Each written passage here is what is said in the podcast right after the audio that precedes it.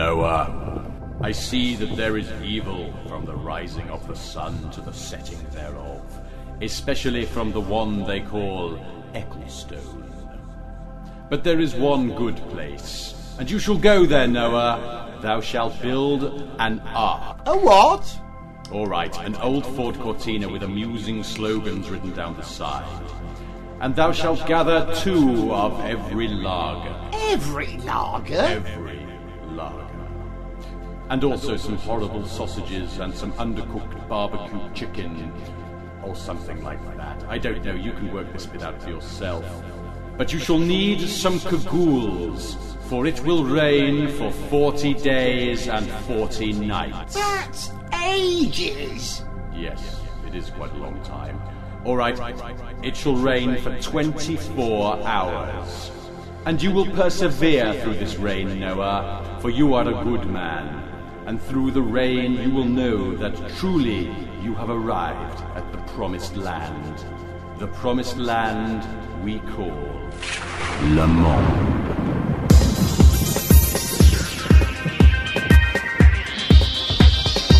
Gareth Jones on speed! Hello and welcome to Gareth Jones on Speed. I'm Gareth Jones, I'm Richard Porter. and No Zog. What did you say you got? I think he's got something called PLMS, This is. Post Le Mans Syndrome. That affects us all. Yeah. See, the three of us have just got back from almost a week at the world's greatest motor race, and it was a bit wet, but it was fantastic. But um, Sol got a bit poorly, so he's not here tonight. It's just me and Richard trying to sum up this glorious race in the few, what, perhaps 24 minutes or less that we've got. Uh, Richard, was it, was it a classic this year? Do you think? I'm going to say yes. Because, no, it was. Well, obviously, at the front, the bit everyone was paying attention to, the Audi versus Peugeot race. Uh, a good result, as they say in football, for Audi.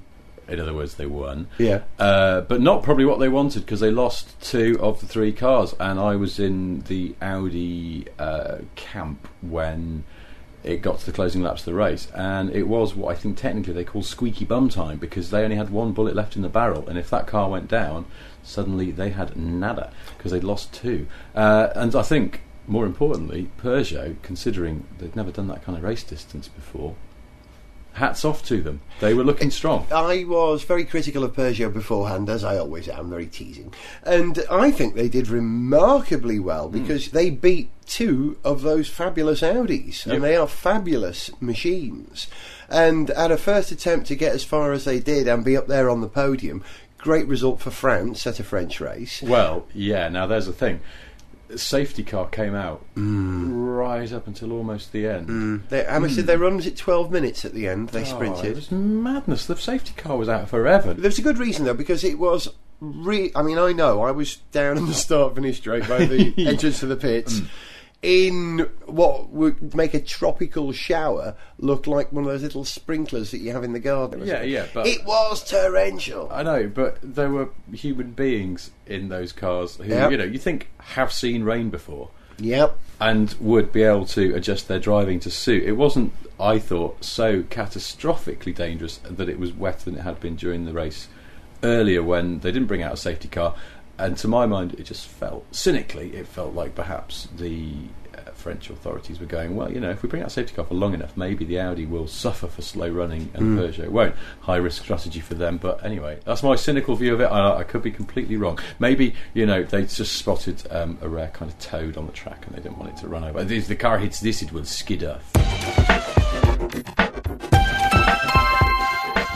Radio Le Mans. Hello and welcome to Radio Le Mans. John Hindhaugh, your commentator here, and I will be live on air throughout the whole 24 hours of the race, adding to the three days of solid broadcasting that I have already under my belt. This really is the premier endurance event for my voice.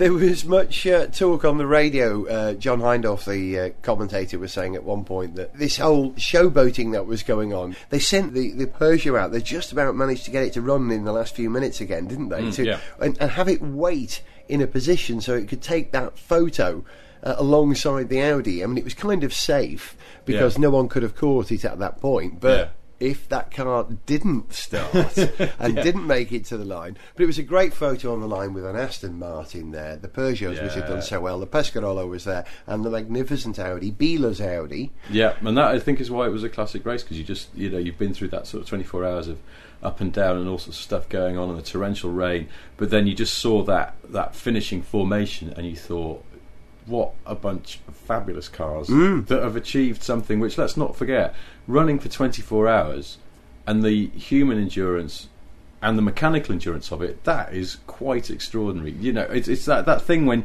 you get to three o'clock in the morning and you're thinking those cars and those people are halfway through, halfway Yeah. through, Yeah. and it's the middle of the night. And, and the extraordinary thing is that once upon a time the Le Mans race was truly an endurance race, get to the end. Hmm. Now they race to the end. Every single car This is from from the very word go. I mean, I go there. I've been to Le Mans several times. I I, I know what to expect, but the moment that they leave that start finish straight and sprint up towards the bridge at racing speeds, it's always breathtaking. You've got 54 cars or something, I forget how many it was this year, going at a heck of a pace, and it, it, there's a lot of mass going past you. I've got some samples of sounds that I will play a little bit later on i- in the next part of the show. I think that, that pretty much covers the, the race aspect of it. For you, though, what, what was the big result, the Astons or the Audis? Uh, for me, it's the, the Astons. I shouldn't say that because I went as a corporate guest of Audi, like the shameless whore that I am. Well done to Audi; it was it was good, and you know I think we underestimate how difficult it is to get a car to to lead consistently a race like that over 24 hours. But yeah, I was rooting for the Astons because I just like them, and there was you know there was nothing in it at the end as well. That winning Aston, the Aston that won won its class, it was what one lap ahead of the Corvette. It was so it was certainly it was it was I think it was one lap because I thought if that It was Aston one lap, exactly. yeah. stumbles in any way, doesn't even break down, but it just stumbles. If something goes wrong, it needs to go into the pits and have something done to it, or it gets a puncture and has to on the far side of the track, it has to go back round. That's it. Lead gone. It was that close. That's after 24 hours of racing. That's extraordinary. on the last lap, they were still that close. And like the first laps, they were racing. They were nose hmm. to tail. All it was big Jan Magnussen on his big face, chasing Johnny Herbert down. We love Le Mans. Radio Law, brought to you by Chips, Pies, and Ketchup. The power behind your Euro Fritz. Cue John I know, so, I Hindhaugh. mean, I- I said to him, these John, you're on. really overcooked, John I could Hindhaugh, shoot you're on the air. John, John, think Geordie. Uh, John Hindhaugh here, still commentating on Le Mans. 27 hours of continuous commentating, and I'm still here as the number 007 Aston crosses the line once more. The engine sounding a little soft there, soft like a lovely fluffy pillow. And ah, just, across the curbs again. Obviously, these cars are quite firmly sprung. Firmly sprung like a high quality mattress on an expensive bed. Bed. Bed must stay focused. Got to keep on commentating. Feeling slightly delirious now. A massive pink otter is coming towards me, but I'm not scared. Don't worry, John, mate. It's just me, You're all right, Gary Champion. Oh god, now I want me mum. Radio Mans, truly international local radio. Sniff Petrol avec Gareth Jones en speed. Le Mans is a great race to take part in. You know, it's probably the, the toughest challenge of them all. But it's equally a tough challenge if you're a punter. And I think that's part of the appeal of Le Mans. Uh, I've, I've always maintained this thing that the race always starts, or the event starts, long before the racing. There are two great ways to do Le Mans. Either drive over in a fantastic old sports car, Yes. or arrive. How did you arrive? Um, it was in um, a jet that Yeah. might have been private. A private jet, yeah, yeah. Where Yeah. did you land? uh, at the airfield that's in the middle of the track. Airfield in the middle. Of, that is a great way to do. Well it done. It was really lovely, and it's the, the, on the approach to the airfield. It was quite bumpy. Almost spilt my gin and tonic. steady. That's not true, but I did. I, as we were coming in, and you can see the circuit because you you know if you've ever been to Le Mans, you'll know where the airfield is because it's right bang opposite Yeah. the the um, The start-finish track, Start yeah. finish track. Yeah. So you can see all that. You can see the trucks in the paddock. You can see the track. You can make out the campsites. Everything. So.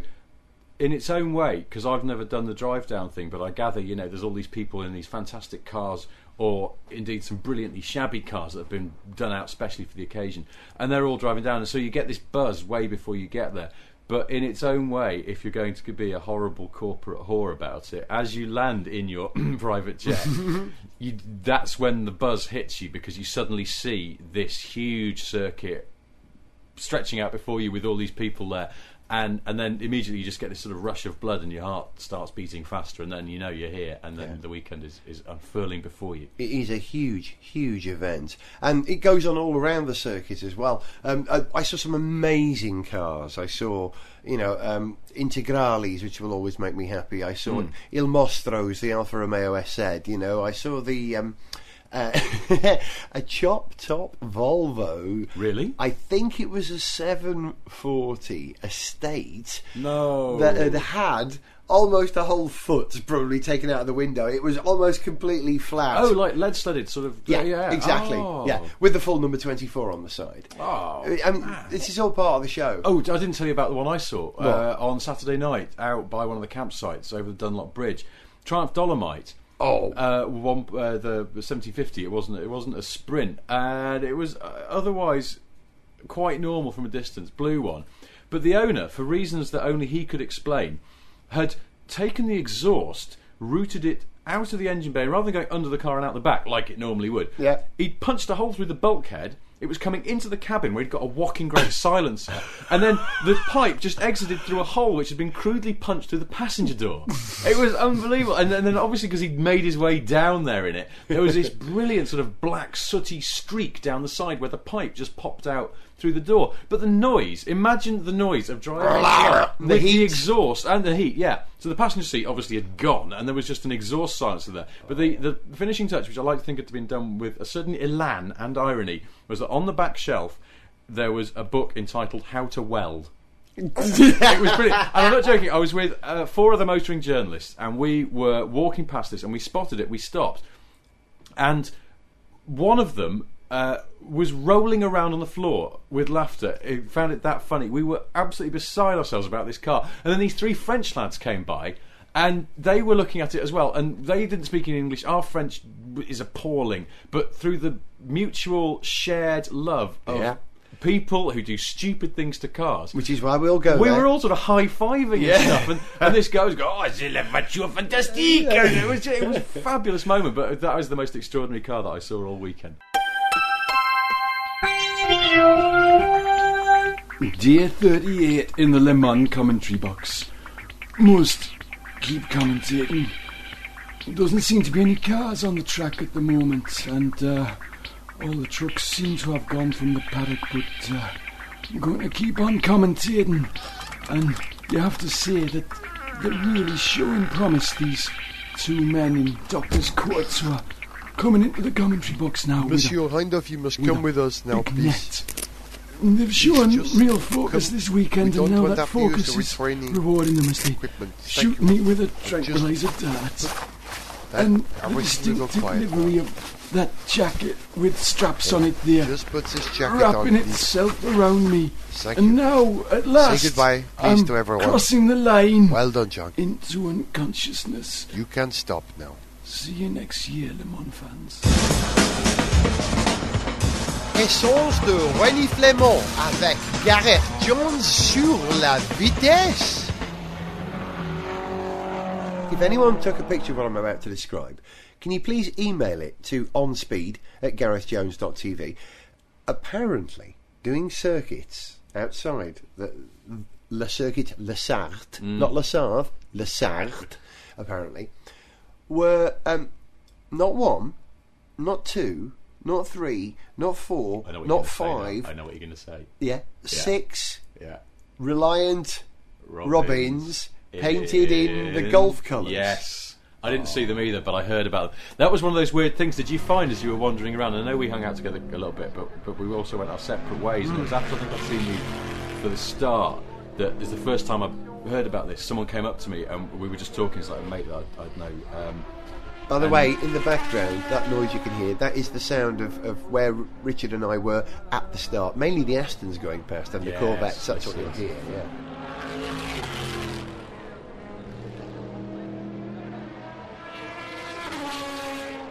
It's fantastic. It's, it, that was one of those great. I believe that Le Mans is a sort of series of when you think back on it, you think it's a series of snapshots of golden, golden moments. You know, Yeah. You've got this whole sort of 24-hour period, and a bit before and after as well. But Yours? you just reassemble it in your mind as these golden moments of of things that only happen at Le Mans. What was yours?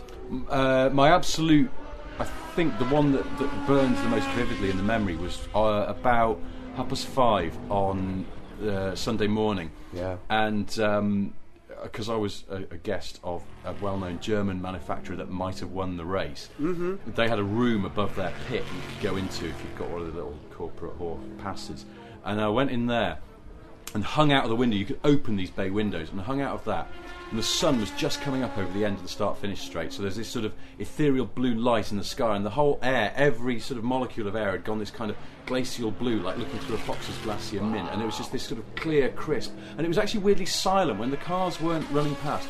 Weird silence and this coolness to the air. And then one of the Audis came into the pit and stopped and they did a driver change um, and McNish got out. It was the end of his stint.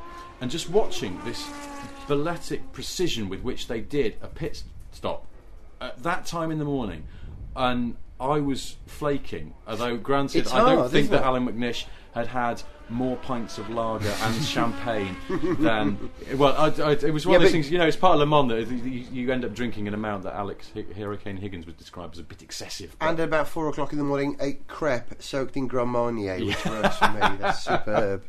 uh, and some good chips as well. But I saw this pit stop, and it just it was because it seems like a lot of people had gone to bed, and they were missing this strange moment of of uh, seeing a team in action at a time when a lot of people were asleep or had passed out. And it was so quiet and calm, and also the sun coming up. And then finally, I decided that it was enough was enough, and I had to go to bed about I think I finally sort of got to bed about sort of seven half seven and and and I walked across this massive car park Mm. where people were just lying mm. on the car park Yeah. asleep That's just just lying there on Yeah. the ground like they parked themselves Yeah. and the sun came up and the sun came up and I looked back and you could just see the top of the Dunlop Bridge and it was just I was one of those moments where I just thought I, That I was me. loved it I, I was in the car then, 'cause park. I.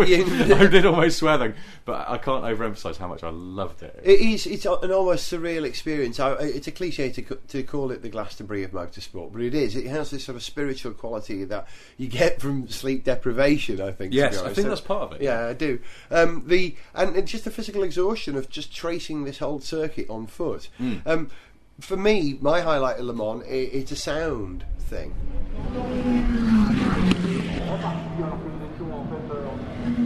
I adore the sound of Le Mans. I love the sound of the uh, the, the French commentary on the tannoy and being able Yeah. to make out some of it. It wouldn't be as good if it was in English. No, that's right. I can't understand the It's- words they're saying, but I love um, the fact that it's this sort of backbeat of.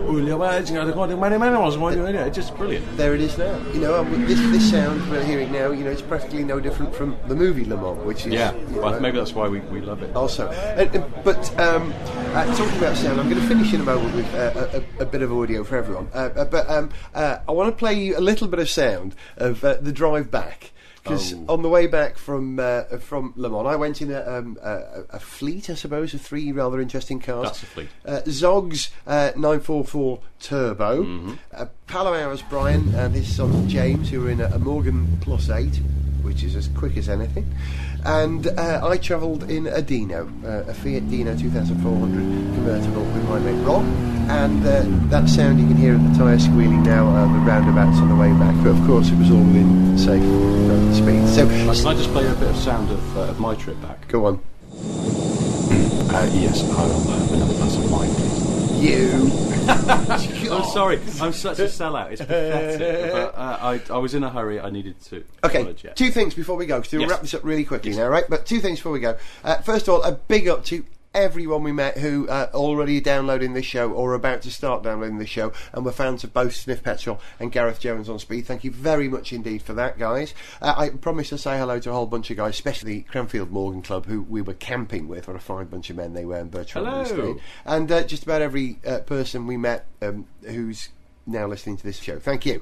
Uh, and the other thing is, uh, Zog, get well soon. Yes. He'll be all right, I'm sure. I think he's just exhausted from that was a fast drive, and I have to say, no breakdowns from any of the vehicles. Well, Wait. noth- nothing that we couldn't fix with a pair of pliers, and uh, and no speeding tickets or anything because, of course, we wouldn't dream of speeding on the road. Gareth Jones on Speed advocates safe driving. Gareth Jones on prudence, making progress. Do they call it? making something like that. Gareth Jones on making reasonable pro- progress given the traffic conditions. Uh, that's the one. Uh, that's it. I'm going to leave you with the sound of uh, some cars approaching uh, Tertre Rouge, one of the finest moments on this wonderful circuit. Listen carefully. You'll hear a selection of turbocharged fours. You'll hear silent diesels. You'll hear almost perfectly swooshy Peugeots and the odd V8 from Aston Martin and uh, Corvette. And uh, we'll, oh, after that, we'll play out on a tribute to the winners of the race. So uh, say goodbye, Richard. Goodbye. Au revoir.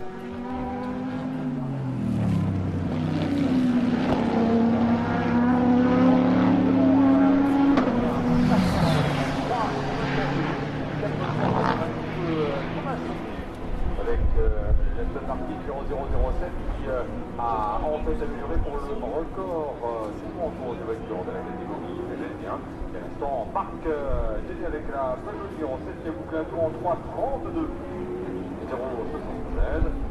De qui est en 7 position. Euh, Alors,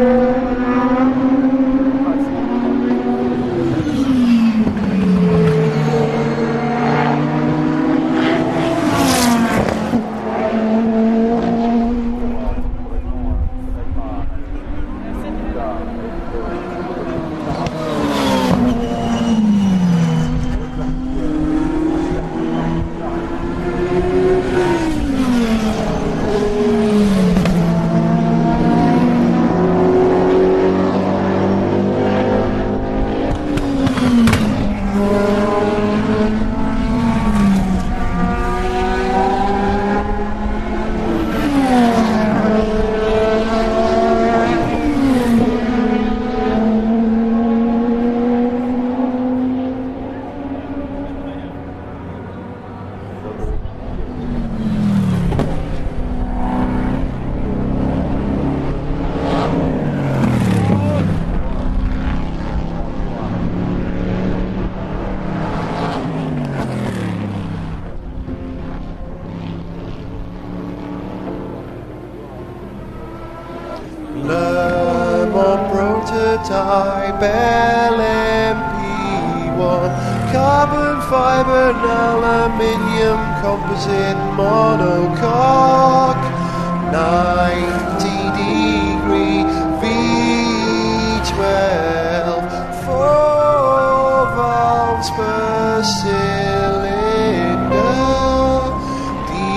direct injection, Garrett turbochargers, maximum turbo pressure of 2.94 bar. Stressed aluminium crankshaft case, Bosch engine management system, 239.9 millimeter restrictors on the engine. Air intake. Dry sump shell oil lubrication system. 5500 cc more than 150 brake horsepower. Over 1100 newton meters of torque. Minimum weight 925 kilograms. Fuel tank capacity 90 liters of diesel fuel. Marco Werner, Manuele Pirro, Frank Biela, Audi R10 TDI. This Le Mans special episode of Gareth Jones on Speed was exactly 24 minutes and 24 seconds long and was made by Whizbang.